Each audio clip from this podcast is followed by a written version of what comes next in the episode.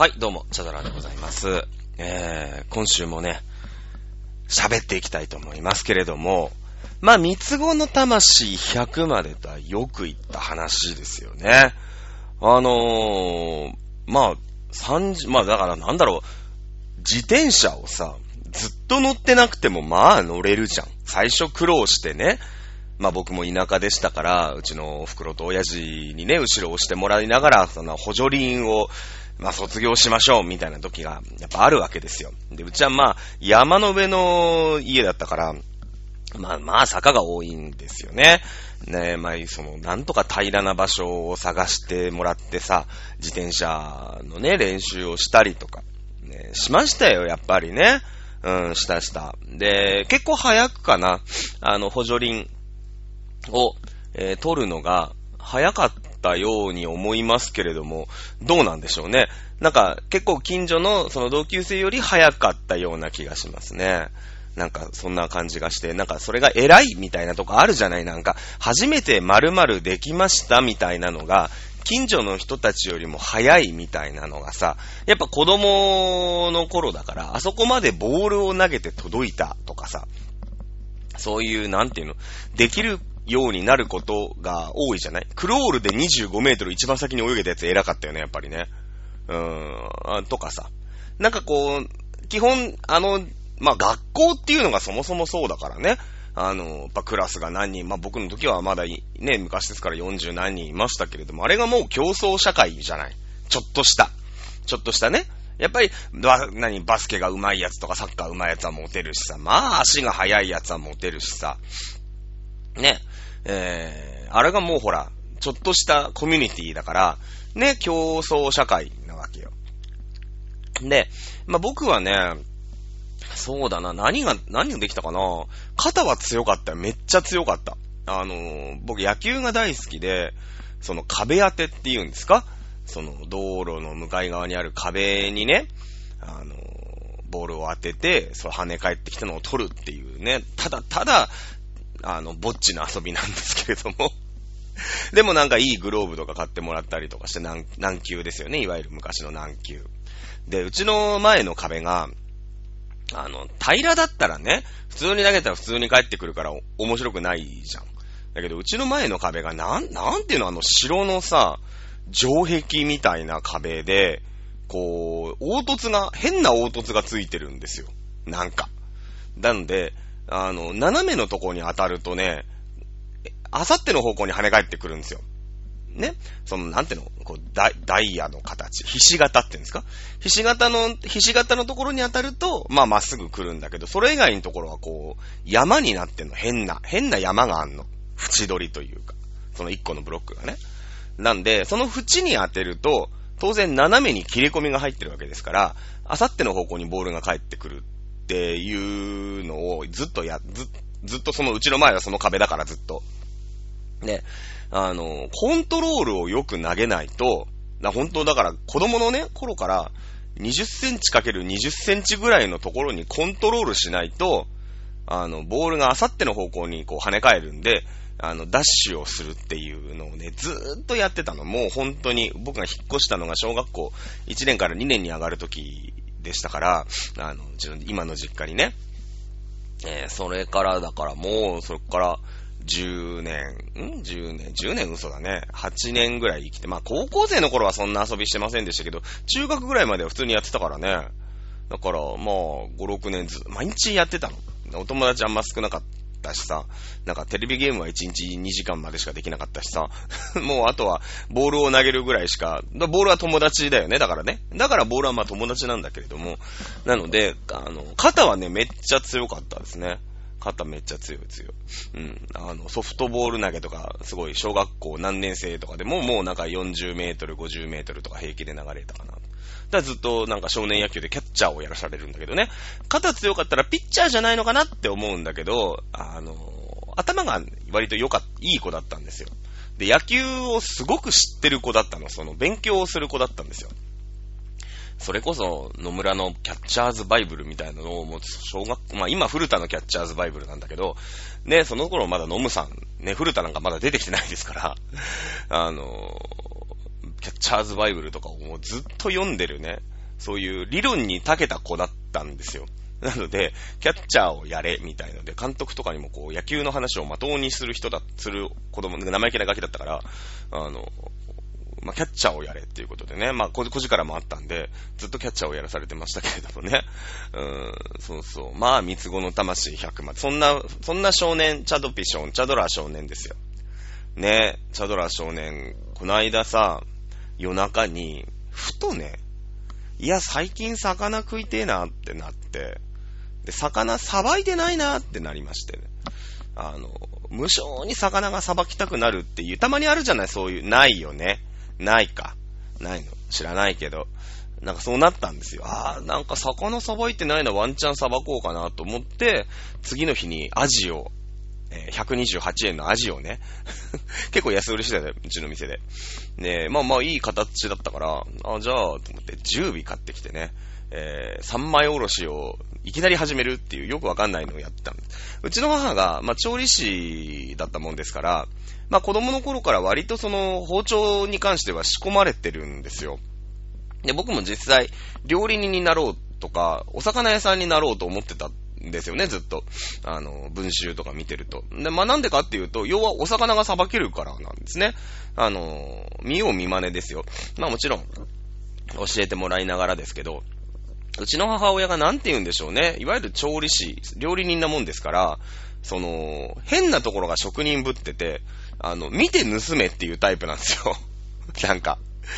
こと細かにね、手取り足取り全然教えてくれないの。で、見て盗みなさいっていうタイプのお袋だったから、まあ、でもまあ見るのは自由だよと。ね、僕はうちカウンターキッチンですから、まあカウンターの向こうにこう調理場があるわけですよね。で、そこのカウンターのこっち側ですよ。ダイニングのところからずーっとまあ見てて。で、ただそのやりたいって言ったらやらせてくれんの。だけど、あんまり教えてくれないっていうね。鬼のような母親でしたから、見よう見まねでこうやるんだけどもさ。まあ何回もね、切ったり貼ったりするわ、怪我したりするんだけど、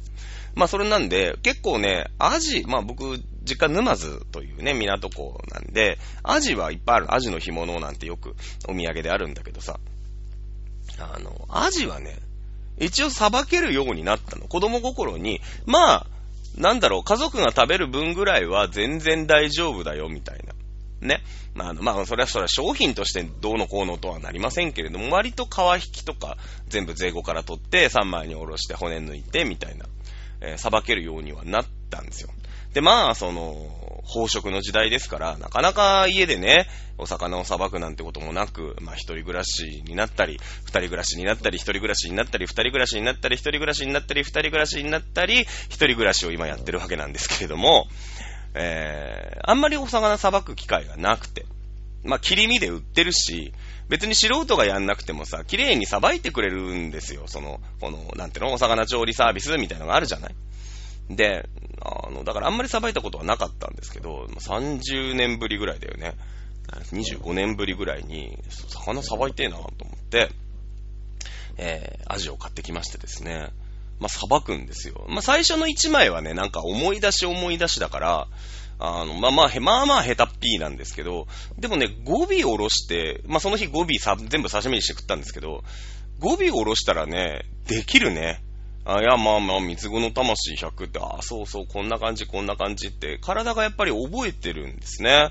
割とね、まあ、全部刺身にしましたけど、上手に、まあ、上手って言ってもそれはプロのね、料理人にしてみたら、もう全然そのお刺身のさ、ね、包丁が大したことないから。お刺身包丁とか出刃包丁とかない。全部文化包丁一本でやってますから、僕はね。まあその前にちょっと研ぎましたけれども。まあ、そんな大したことない。まあ今本当にお刺身包丁が欲しくてたまらないんだけどさ。確かにうちには包丁がね、10本ぐらいあった。出刃もあったし、刺身包丁もあったし、文化包丁、ペティナイフもあったし、いろんな包丁があって、まあそれなりに使いこなしてたんでしょうけど、まあそうだね。だから全部今1本しか僕の家には包丁がないんですよ。去年にこっちのこの家に越してきた時に、まあ古いね、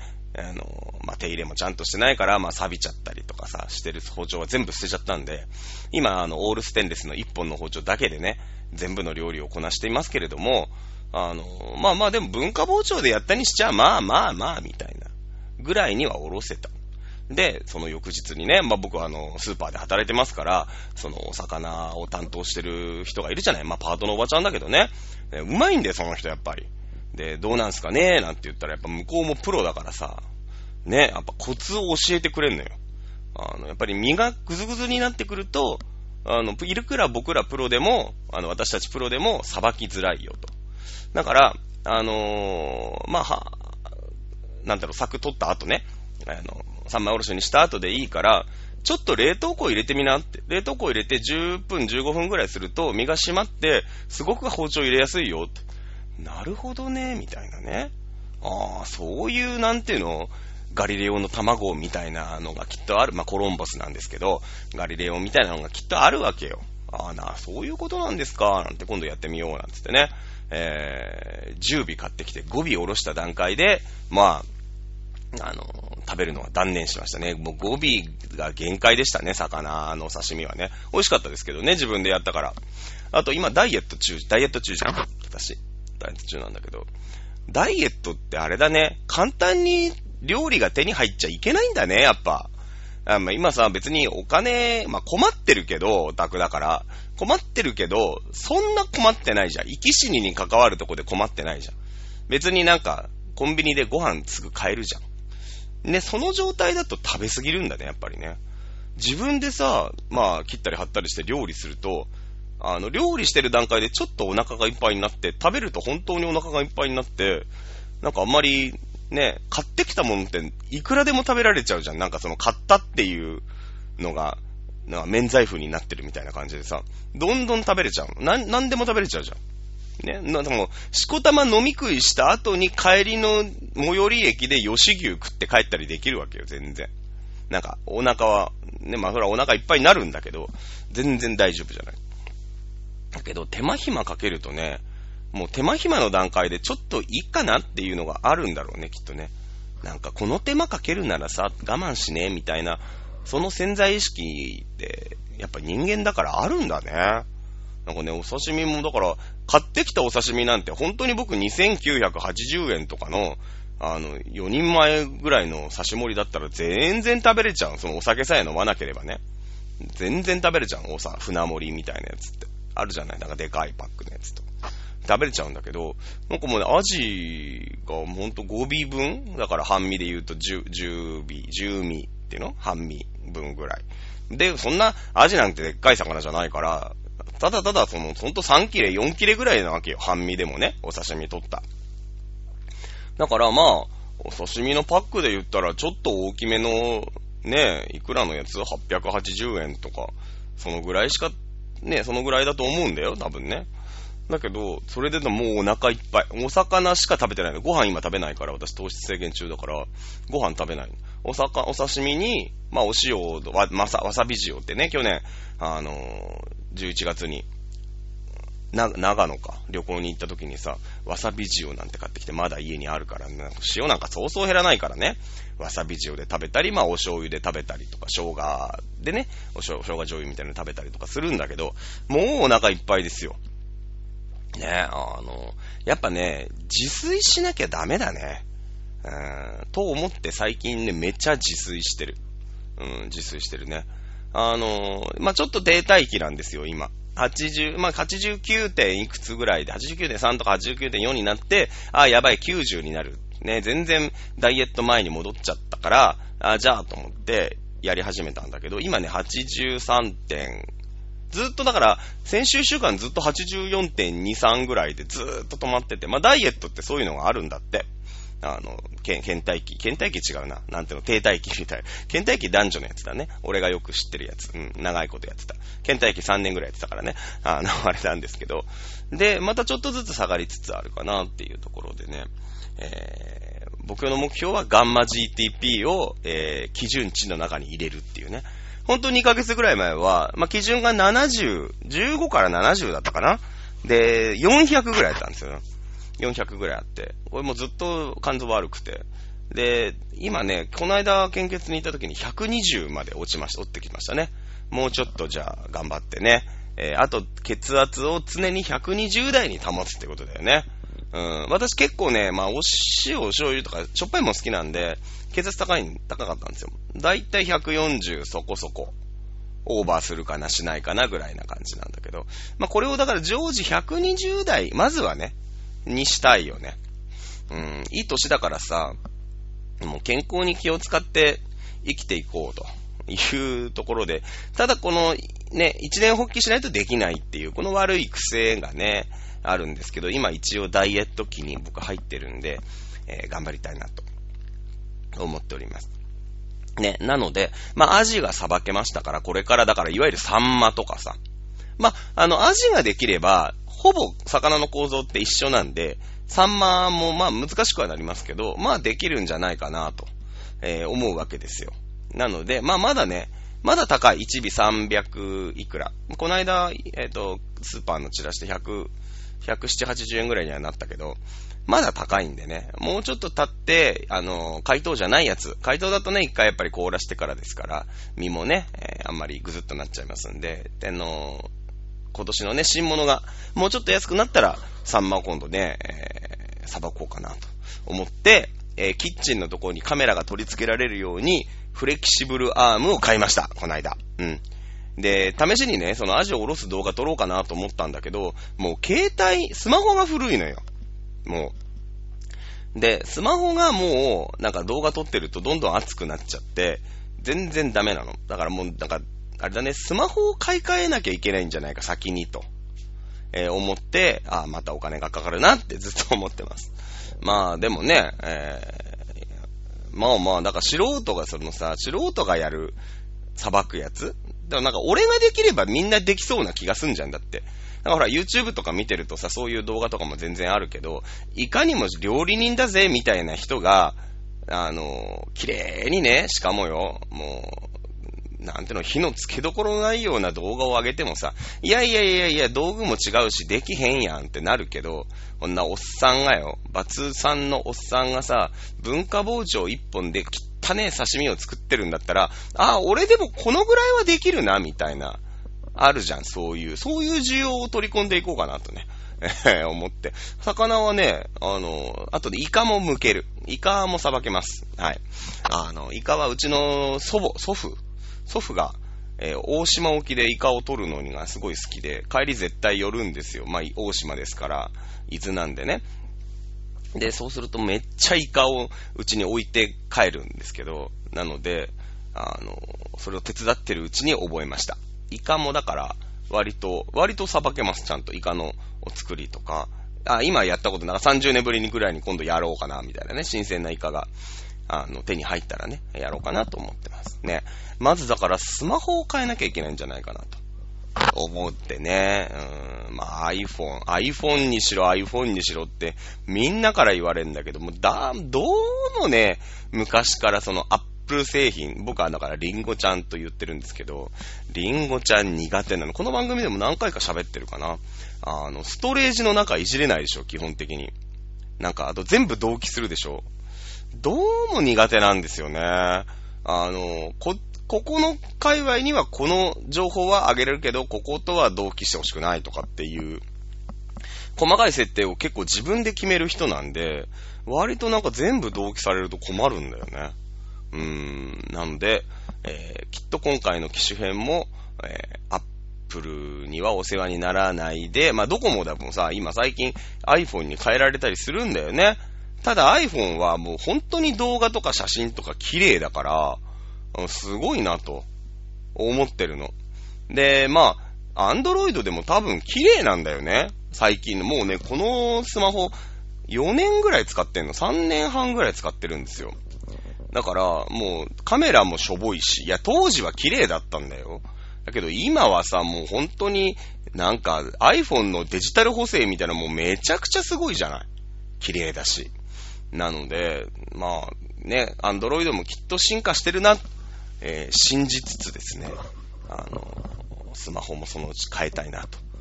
思っております。そうなんですよ。まあ先週、その、やる気スイッチがいきなり入ったよみたいな話をちょっとしたと思うんですけど、まあね、DD だよ。まあもちろんモンフレのイベントがないっちゃないんで、しょうがないんですけど、水木さんもね、モンフレもそうだし、幽玄も辞めちゃって、今度から9月から僕と猫っていう、猫カフェで働き出すっていうから、そうなんだと思いながらね、いますけれども、顔出しに行きたいなと思いますけど、ね、でもほら、生きてるじゃん、チャドラも。チャドラも生きてるから、なんかしたいな、みたいな。つまんない人生を送ってもな、みたいなのもあるんで、先週もちょっと言いましたけれども、怪獣娘6でね、ちょっとだけお世話になって、仲良くなり損ねたなっていう、2018年仲良くなり損ねたね大賞、桜葵ちゃん、通称さくちゃんのですね、舞台にね、行ってきました。なかなかあれですよね。本当に2月に怪獣娘終わって、その前も3回ぐらいしか会ってないのかな。でもすごいなんか人懐っこい可愛い感じの、女の子だなと思ってまして。で、なんで行ったかっていう、ね、いきなり、サクちゃんなんだ、みたいなね。その割にこいつ随分高まってんな、みたいなとこあると思いますけど、皆さんね、ツイッター等々でチェックしてると思いますので、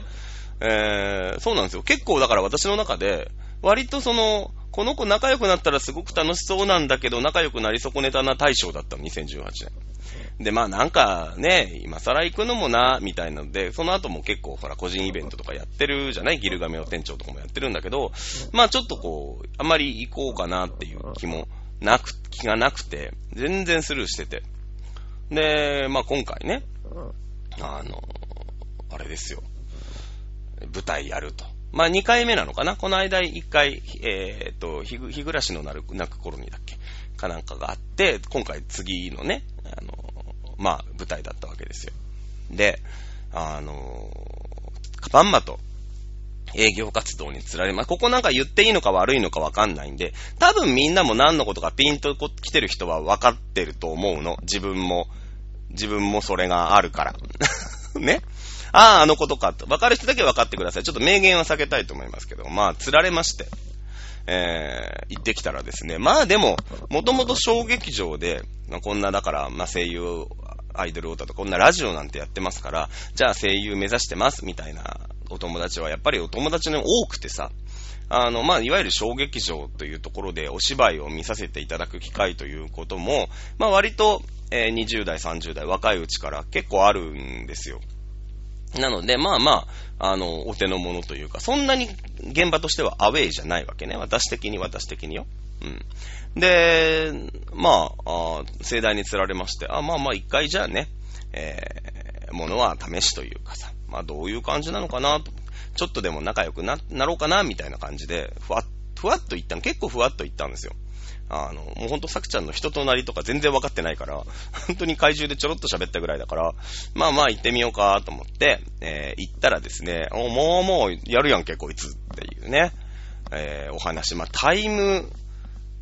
リープとか、輪廻転生とか、難しいテーマっちゃ難しいテーマで、最初すごいとっつきにくかった。最初の10分でね、あれ脚本家の方に言いたいんだけど、初めまして死神ですってね、リバイバル、なんていうの、再演のお芝居が一個あって、今回の新作があるっていう、二公演ありまして、二公演とも見て、再演の方は、だから、第一部、第二部だったら、第一部の方は、もう一回僕見に行って、全部で3回ね、観劇をしたんですけれども、あれだね、時間軸があっちゃこっちゃに移動するんですよ。いわゆる死神という存在を、演じている。死神さんが、いろんな人をこうね、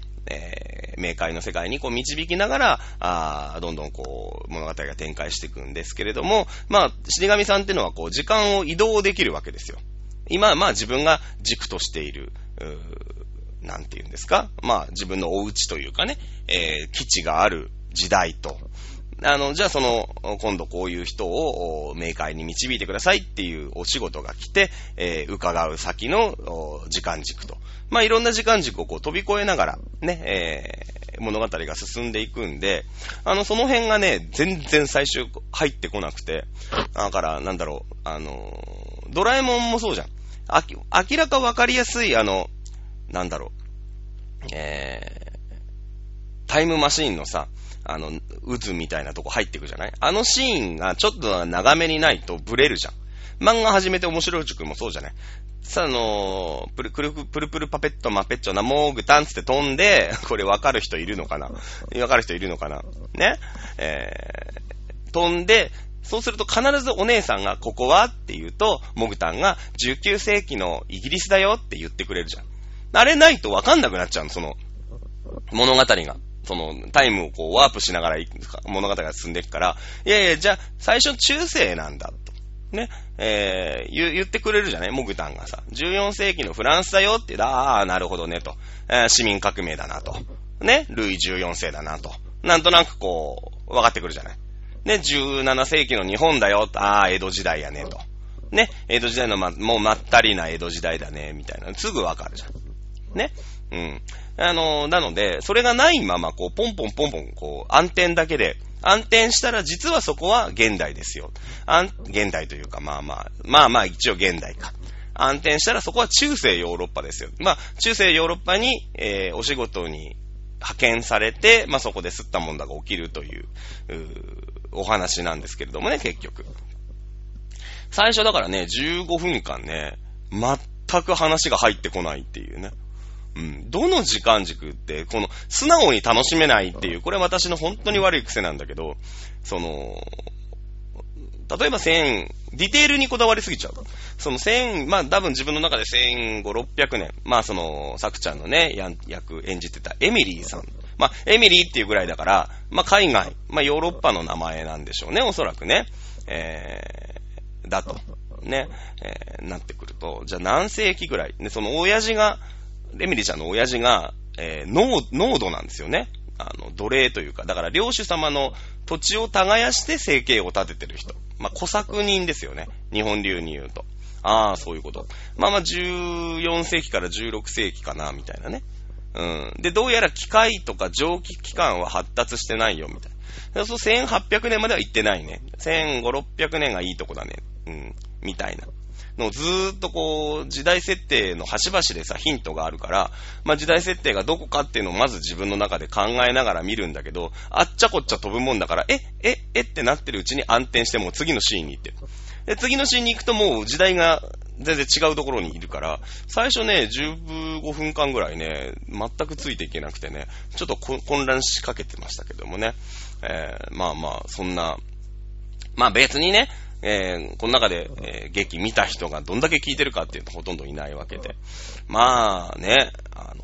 はい、さくちゃん可愛いっていうことでね、まあチェキの物販があるっていうんでね、チェキ物販買ってきてね。で、挙句の果てにですよ。挙句の果てに、その、さくちゃんの共演者。ね、まあ、この人が主役になるんですけども。この人が主役になる、うるはたさん、うるはたみらいちゃんという方がいまして。まあ、何歳の方なのかちょっと私わかんないんですけど、うるしばたと書いて、うるはたって読むみたいですね。まあ、芸名なのか本名なのか私は知りませんけれども、ともじゃあチェキが取りたいって言ってね、1回目はさくちゃんだけでしたけど、2回目と3回目はしっかり取ってきてね、おまけにその子が、まあ、いわゆるプライベートとしてやってる、コンカフェっていうんですかね、居酒屋っていうんですか、メイド、昨日はなんか、浴衣祭りでしたけどね。その浴衣祭りのコンカフェに昨日ふわっと飲みに行くっていうね、どこまでみたいなところちょっとあるんですけど、まあね、こういうのは、何ですか、一期一会みたいなとこありますから、まあね、そんな感じで、舞台見たら面白いなと思って、役者さんの、連れの役者さんにハマってコンカフェ行って帰ってくるっていうね。まあ DD を今週はやってたかな、ずっとね。まあ、そういう時期なんだろうなと思って、こう、右往左往する時期でね。まあ、その現場もないし、現場あるんだけど、日曜日なんですよ。で、日曜日って僕仕事が絶対休めない。特に僕土曜日休みなんで、まあ日曜日ってのはなかなか休めないんですよね、業界的に。で、なってくると、日曜に現場があると、どんどん現場から遠ざかる。日曜ってあると、3週連続で休んだりするから、そうなるとね、意外に、行けないっていうね。僕今度あれですもんね、モンフレさんの現場行くの、9月の21だか22の月火まあ日月か。まあここはなんか名古屋に遠征に行くらしくて。で、元から結構早めから発表になってたから、日曜日休みくださいって言って休みもらったんで、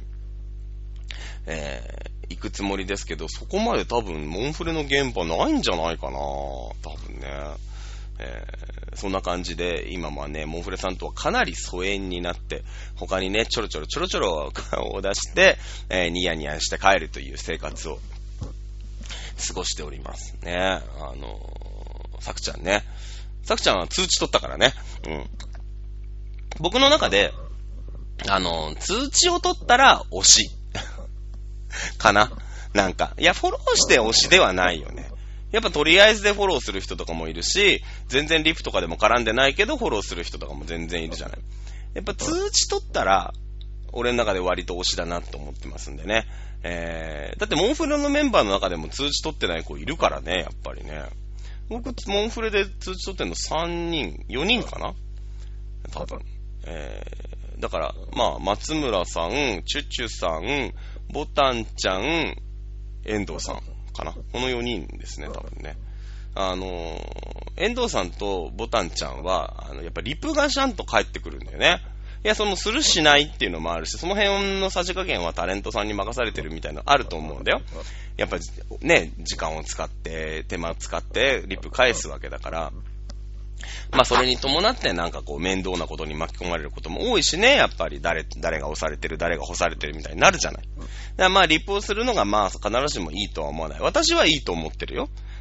地下アイドルオタクですから。リプしないアイドルだとちょっとなーって俺は思うタイプだからさ。でなってくるとやっぱり遠藤さんとかボタンちゃんとかリプがしっかりこうねその人なりを見た中で帰ってくる人っていうのは積極的にリプしようって思うし、通知を入れる、うん、ね、今回その通知を取りました欄に、桜葵ちゃんが一人ね加入しましたね。うるはたさんはまだ通知までは取ってないかな。でもフォローしたからね、1日1本3日で3歩っていうことでね、3歩進むと4歩下がっちゃうんだけど、そんな感じのですね今 DD の活動をしておりますね。またなんかだからさくちゃんが舞台をやるのかどういうね風になってるのかわかんないですけど、まあ演技はねもう正直そんな期待しなかったんですよ。別になんか踊りも踊れてますぜっていう感じでもない。なんか怪獣娘の時が初挑戦ですみたいな感じだったから、まあ確かに初挑戦なんだろうなみたいなね感じだったけど、割となんかねちゃんとしてるな。ただあれ以上大きい箱になった時発声だと厳しいかなみたいな感じ。可愛い大声が出せないなみたいなのはあるんですよ。やっぱり発声の問題なのかな。のぶとい声は誰でも出せるじゃない。低い声でおーってやればいいね。やっぱり大きい声出るし、だけど可愛くても後ろの方まで声が届く声っていうのをやっぱ出さなくちゃいけない。まあ難易度がやっぱ3つも4つも高いんでしょうけど、そこはね、まあ今回その箱がそんなに大きい箱ではなかったので、もちろん不必要なことは全部削ぎ落としてやってるだろうから、できるんだったらごめんなさい。それは私の目がね、曇ってただけの話で。ね、今後だから大きい箱になった時にどういうお芝居にね、切り替えられるのかなっていうのは正直思ってましたけどもね。またさくちゃんが何かね、最後3日目の日かな、劇場を離れるときにちょうどその時は僕以外の顔見知りというか怪獣娘系のオタクはいなかったもんですから、結構ね丁寧に階段地下の劇場なんだけどさ、階段まで上がってきてくれてね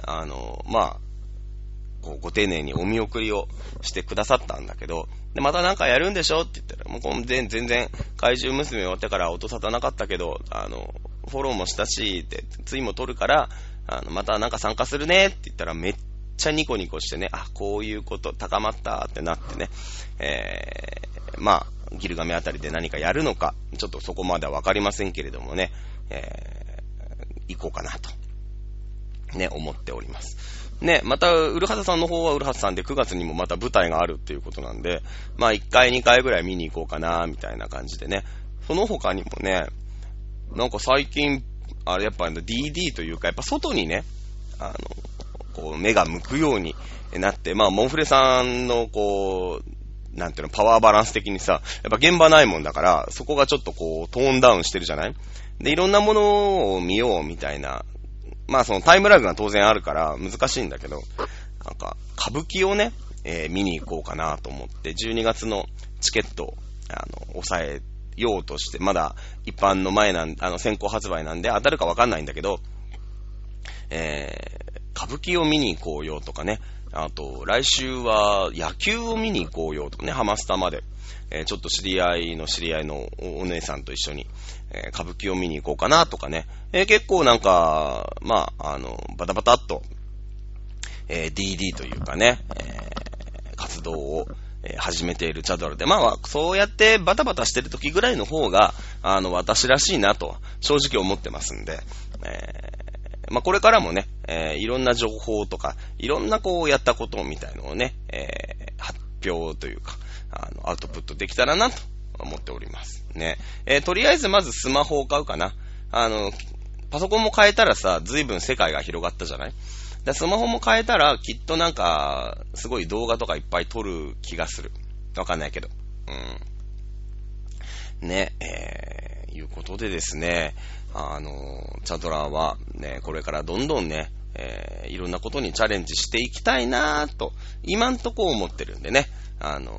らそれもあってお魚さばいてみたりとかね、お芝居に行ってみたりとか。まあいろんなことができるようになるわけですよ。やっぱ活性化エネルギーが低いときは家帰って飯作って寝るみたいなね、ことぐらいしかできないですから。まあ